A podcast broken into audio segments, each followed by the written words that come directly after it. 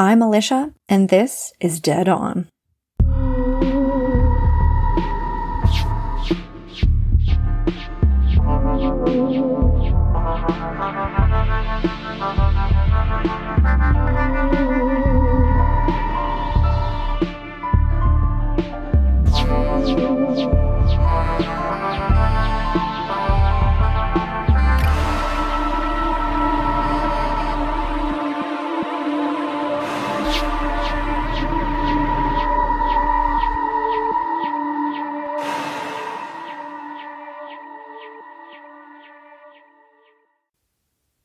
Dead On is a proud member of the Podmoth Media Network.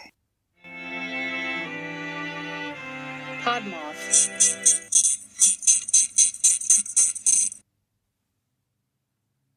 Buckle up, because the case I've got for you today has everything. Two mysterious disappearances, decades apart, and when both sets of remains were finally discovered, both deaths were ruled undetermined. And here's the truly unsettling part the decedents were mother and son.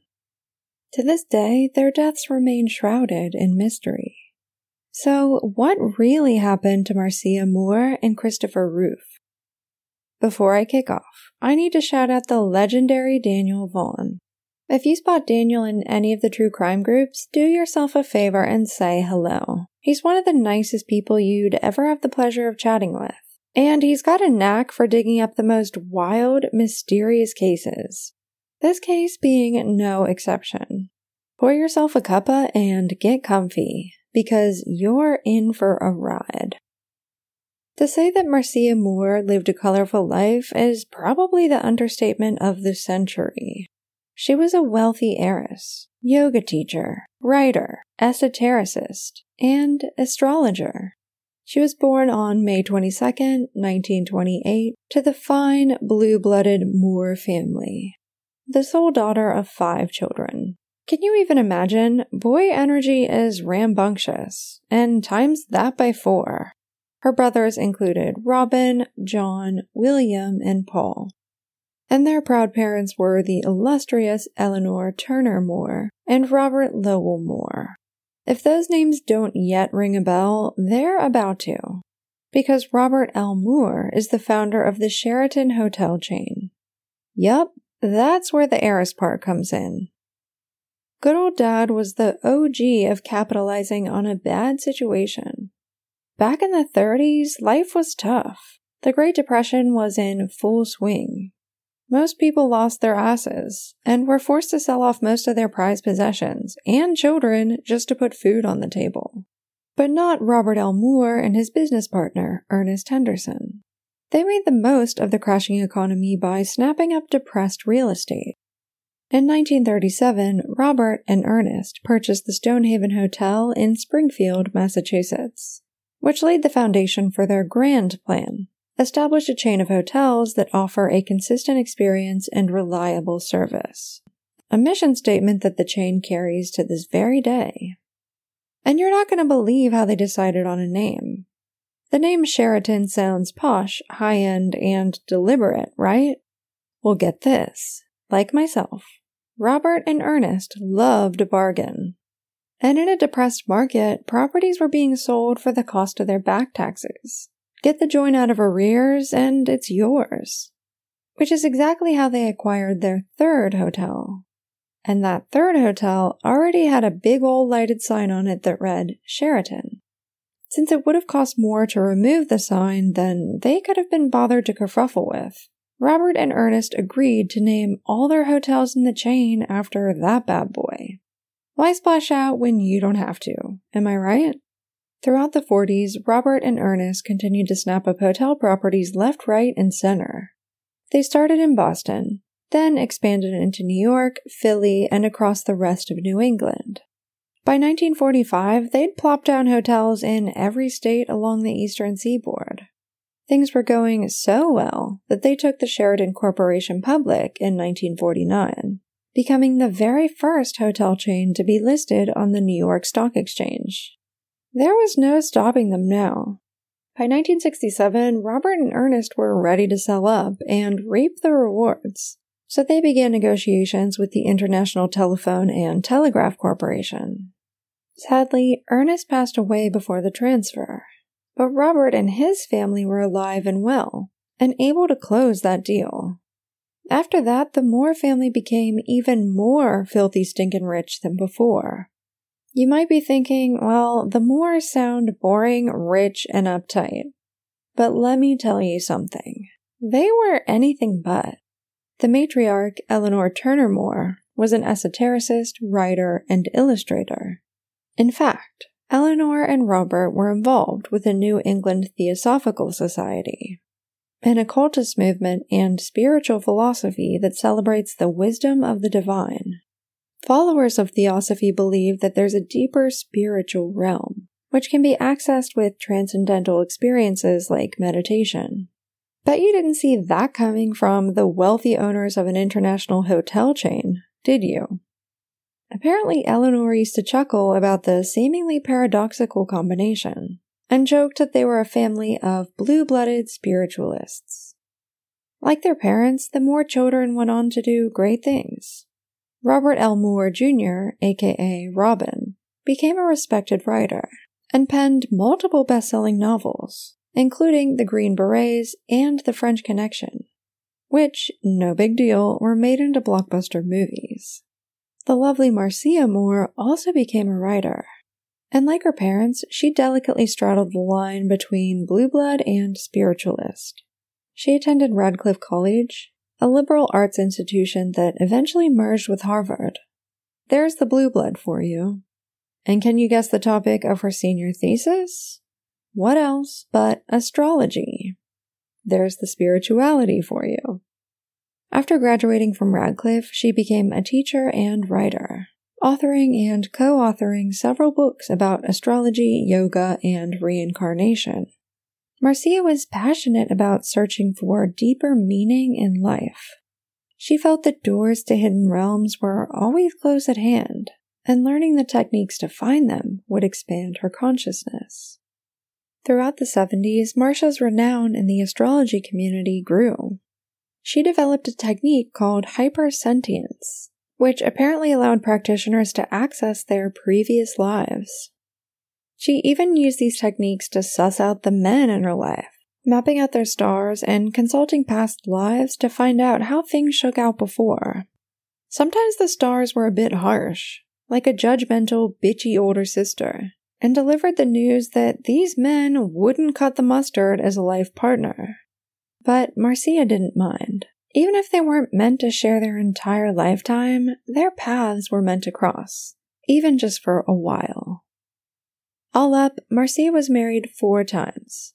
She had three children with her first husband, including Louisa, Christopher, and Jonathan. And it was the 70s, right?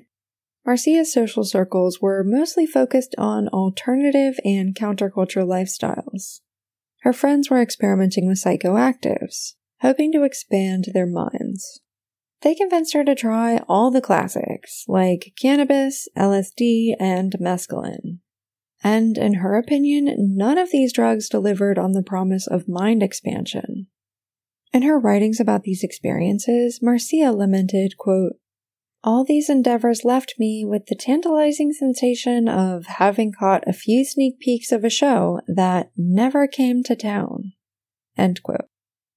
Additionally, Marcia was strictly into healthy living. She did yoga, drank herbal tea, and wouldn't even take aspirin for a headache. Drugs just weren't her thing. However, she did eventually find one drug that absolutely blew her mind ketamine. One of her friends encouraged her to try it, explaining that it was the essence of bottled bliss. We've probably all heard of ketamine, but honestly, that's where my personal knowledge lives and dies. If you're like me and have basically no idea what it is, I did us both a favor and looked it up. Ketamine hydrochloride is mostly used in clinical settings as an anesthetic because it induces sleep and blocks pathways to the brain that sense pain. However, it's also used recreationally. According to the Alcohol and Drug Foundation, quote, ketamine is a dissociative drug, which means it acts on different chemicals in the brain to produce visual and auditory distortion and a detachment from reality. End quote. Best case scenario, you'll take ketamine and feel relaxed, happy, euphoric, and detached from your body. You might experience auditory and visual hallucinations. Worst case scenario, you'll experience anxiety, panic, vomiting, and violence. I'm panicking just thinking about these worst case scenarios. But you do you, Marcia. Describing her first experience with ketamine, she wrote, quote, It started with a slight giddiness and a noise like the chirping of crickets.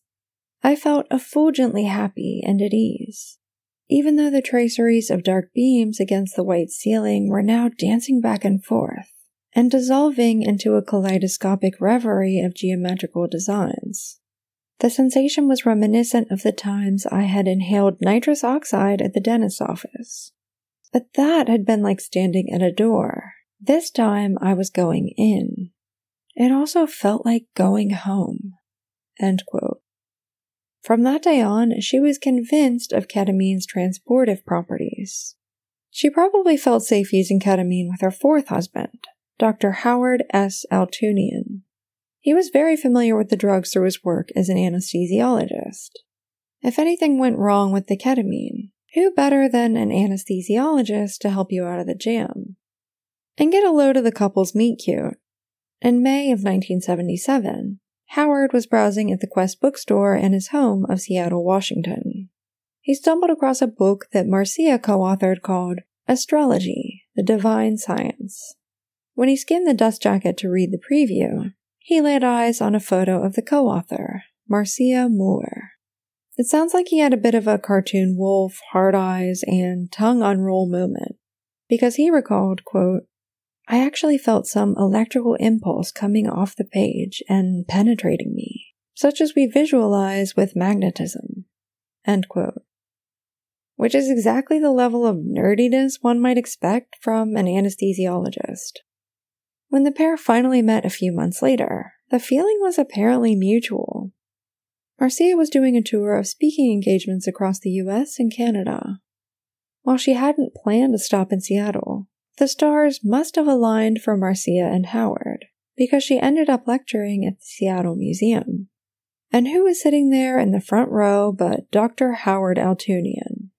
The longer he listened, the more rapt with both the lecture and the lecturer he became.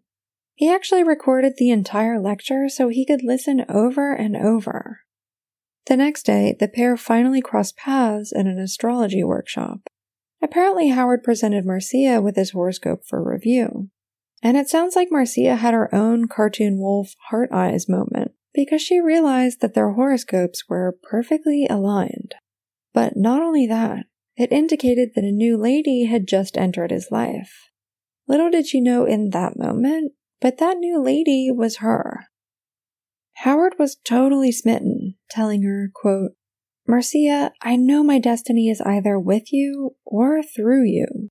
End quote. Then he presented her with a pendant necklace, telling her it had healing powers. From then on, the pair were inseparable and married in November of 1977. It seems like Howard looked to Marcia as somewhat of a spiritual guide as she was the far more experienced practitioner.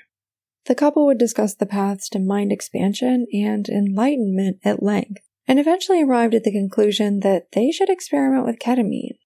Of course, Howard was all too familiar with the drug through his work, and knew the appropriate dosages to balance that tightrope between pleasant association and total chaos. Together, they wanted to explore the forbidden zones of the higher consciousness. Over time, Howard became convinced that ketamine would one day be recognized as one of the most powerful tools in psychotherapy. The couple actually wrote a book about their pharmacological experiments, calling it Journeys into the Bright World. I actually found a PDF copy online, so if you want to check it out yourself, I'll drop a link on the episode discovery page.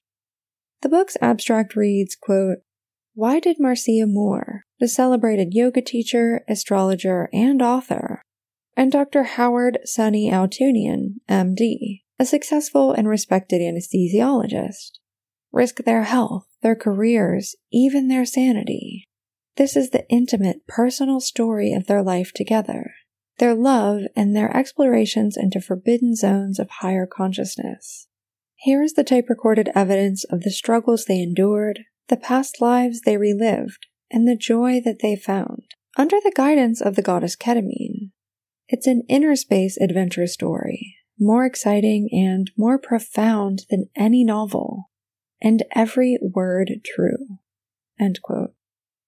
Most of it is a bit woo for my taste, but I must admit I loved reading about their meet cute. You can find it in chapter 2, which is called To Begin Again. And it all sounds so promising, right? Instant soul connection between two seekers whose horoscopes intertwined. But you know how these things go. Nothing is ever as perfect and shiny as it seems. For the next six months, Marcia and Howard experimented with ketamine, taking it once a day and recording their experiences. Over time, Howard began to feel that it wasn't delivering the enlightenment he'd hoped for, so he stopped taking it. But Marcia continued on, increasing her dosage to 50 milligrams twice per day. Everyone begged her to stop taking it, sensing she was losing herself to ketamine, but she refused. On the evening of Sunday, January 14th, 1979, Howard asked Marcia if she wanted to go see a movie. She declined, explaining that she wanted to go to bed early. She wanted to start writing a book and needed a good night of rest. So the good doctor went off to the movies on his lonesome. When he arrived home after midnight, Marcia was nowhere to be found. As Howard searched for her, he found that all of her possessions were in their usual places.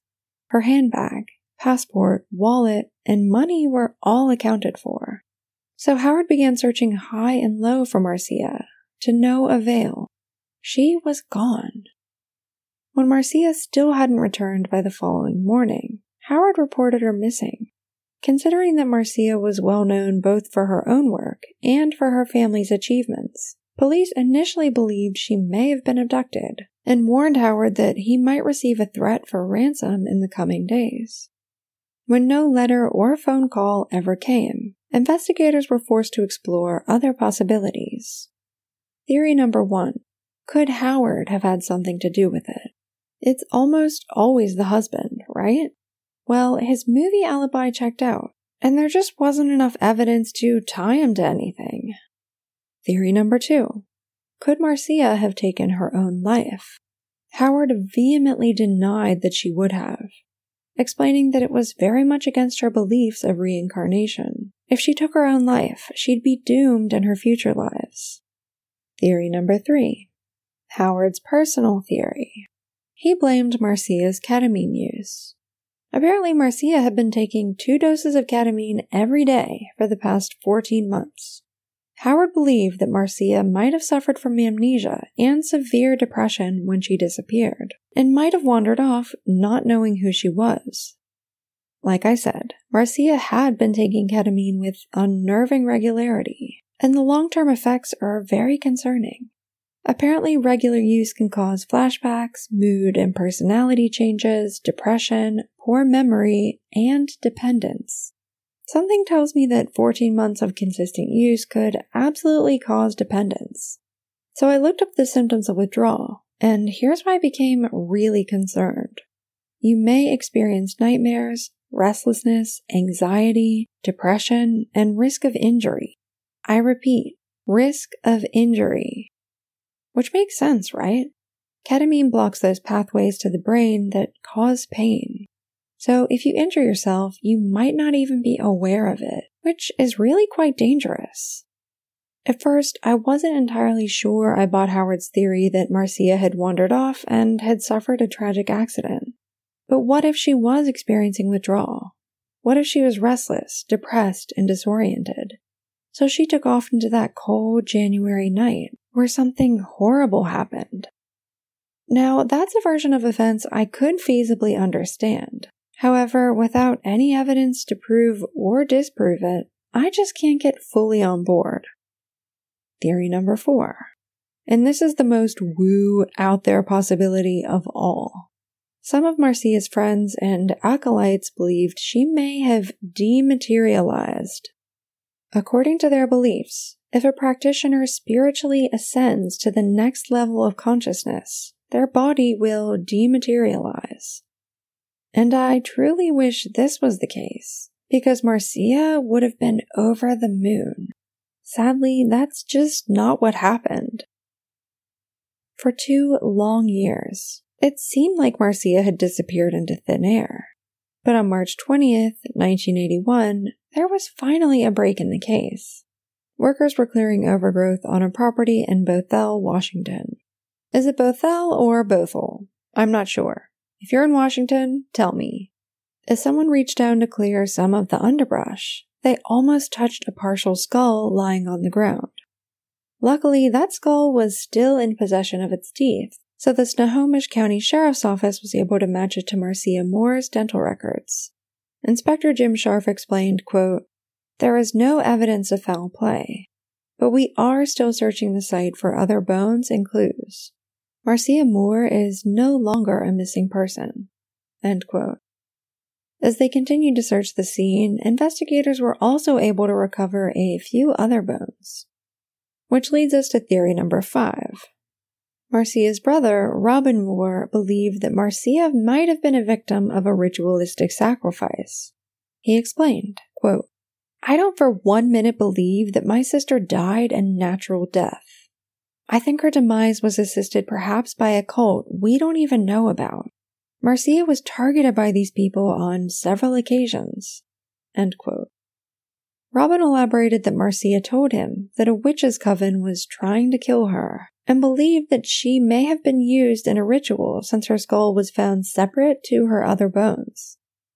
And here's the sixth and final theory. Lauded crime writer Ann Rule also investigated and wrote about the case. Ann believed that Marcia likely met with foul play. Apparently, Marcia's skull had a hole in it, and Ann believed that hole was likely caused by a bullet. After reviewing the skull, investigators didn't necessarily buy this theory, chalking it up to damage sustained when her skull sat outside in the elements for the better part of two years. If you want to check out Ann's book about the case, you already know where to find the link made on the episode discovery page. Despite the sheer number of theories about this case, there's just not enough evidence to determine cause of death. Unfortunately, her remains were skeletonized and partial, and what remained was scattered around the property. Sadly, Marcia's death remains shrouded in mystery to this day. Can you imagine how her children would have felt losing their mother in such a tragic way and not having a clear cut answer about what happened? Her son, Christopher Roof, was just 29 years old when Marcia's bones were finally discovered, and from what I can tell, he was very much like her. Chris had the heart of a poet and was also searching for meaning and fulfillment in his life. However, he forged a different path from his mother. That being said, his values were strikingly similar. Christopher was fairly spiritual. He was a member of the First Parish Church, and also taught Sunday school there. Like his mother, he was a dedicated educator, teaching at his alma mater, Emerson College, and working as a substitute teacher at Concord Carlisle High School. Christopher was widely loved by his students, who admired his gentle, caring spirit. Did you watch Mr. Rogers when you were a kid? Apparently, Christopher's vibe was really similar to Fred Rogers. Christopher also deeply admired the works of Henry David Thoreau and had quite a lot in common with the author. They were both born in Concord, Massachusetts. They both wrote profound introspective poetry, and they both yearned to live simply, reflect deeply, and live peacefully within nature. He even worked as a curator at the Thoreau Lyceum, an organization that celebrates Thoreau's legacy and values of inclusion, equality, and conservation. If Marcia's beliefs about reincarnation are true, Christopher could easily have been Thoreau reincarnated. And, like his favorite author, Christopher expressed an interest in heading off into nature by himself to live a quiet life. So when he disappeared in August of 2010, his family wasn't especially surprised or alarmed. They believed he'd finally decided to go off the grid. However, his students weren't satisfied with that explanation. So in 2011, they started a Facebook group called Where is Mr. Roof and started trying to track him down. After speaking with some of his fellow teachers, it was discovered that Christopher had fallen on hard times and may have even been preparing to be homeless. Apparently, he returned his apartment key to the real estate agency at the end of August 2010 and hadn't been seen or heard from since. Thinking he was deliberately estranged, his family didn't report him missing. And when his colleagues attempted to report him missing, they were told there wasn't enough evidence that he was endangered. For 11 long years, it seemed like Christopher had vanished into thin air until one of his students, a woman named Sydney Kopp, made a break in the case. Sydney was listening to an episode of True Crime Bullshit about the Stacyville John Doe. As the host, Josh Hallmark, was describing the unknown man, Sydney's ears began to prick up. On November 4th, 2010, the badly decomposed body of a man was discovered on a trail in Stacyville, Maine. Luckily, investigators were able to collect DNA samples from the remains. Unfortunately, there wasn't a match in the missing persons database, so the case went cold. He was described as a white man in his 50s, approximately 5 foot 9 in height, 150 pounds, and had straight, brownish hair that was turning gray. At the time of his death, he was wearing a Vineyard Vines brand button down shirt, New Balance Model 811 sneakers, blue dress socks, and a medium sized St. John's Bay dark brown canvas jacket. The only item that appeared to indicate his identity was a blue and white knitted cap with the name Chris knitted into the design. Based on his belongings, it was believed that the man came from Means. I found photos of all these items, so head on over to the episode discovery page to check them out. When Sydney heard this description, she thought it sounded so much like her beloved teacher, Mr. Roof. But she wasn't sure what to do with the information. After all, it was a bit of a shot in the dark. Stacyville is nearly a five hour drive from Christopher Roof's former home in Massachusetts. So, what was Mr. Roof doing up in northern Maine? After a bit of an internal debate, she decided to call in a tip to Maine State Police on August 9th, 2021, nearly 11 years to the day after Christopher's last confirmed sighting. Fortunately, they took her seriously straight away and contacted Christopher's sister, Louisa, for more information. Eager to find out what happened to her brother, Louisa was more than happy to provide a DNA sample. Unfortunately, the type of DNA that was extracted from the Stacyville John Doe had to be compared to a male sibling or parent, so Christopher's brother also provided a sample. And guess what? It was a match. And, just to be sure, a forensic anthropologist compared photos of Christopher with their remains, checking to see if the bone structure matched.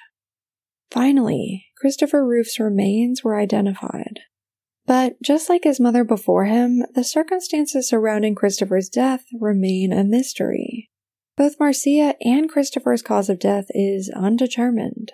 The remains were discovered in an inexplicable location, and they had both died as they lived, seeking their true path to enlightenment. What happened to Marcia and Christopher? Unfortunately, we don't know, and I'm not sure we ever will.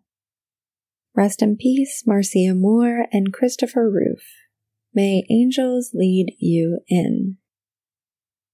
If you want to check out the books, podcasts, and photos I reference throughout the episode, head on over to the episode discovery page to find the links. Before I go, I need to thank the legends who support Dead On. Special thanks to Chris Hardy of the True Crime Club on Facebook, Justin Ware, Haley Hepburn, Brandy Lewis, Daniel Vaughn, Michelle Angsmere, Jennifer Henshaw, and Lisa Powell. And if you want to help Dead On become a force to be reckoned with, you can support the show at patreon.com slash deadonpodcast. Okay, that's enough from me. If you're hanging out to crack a cold case too, send it on over to me. Let's collaborate and solve these cases together. And for fuck's sakes, stop committing crimes. Okay, bye. If you're all caught up on Dead On and looking for a new pod to binge, you gotta check out the Doe Identify podcast. Here's a little taste of what you can expect.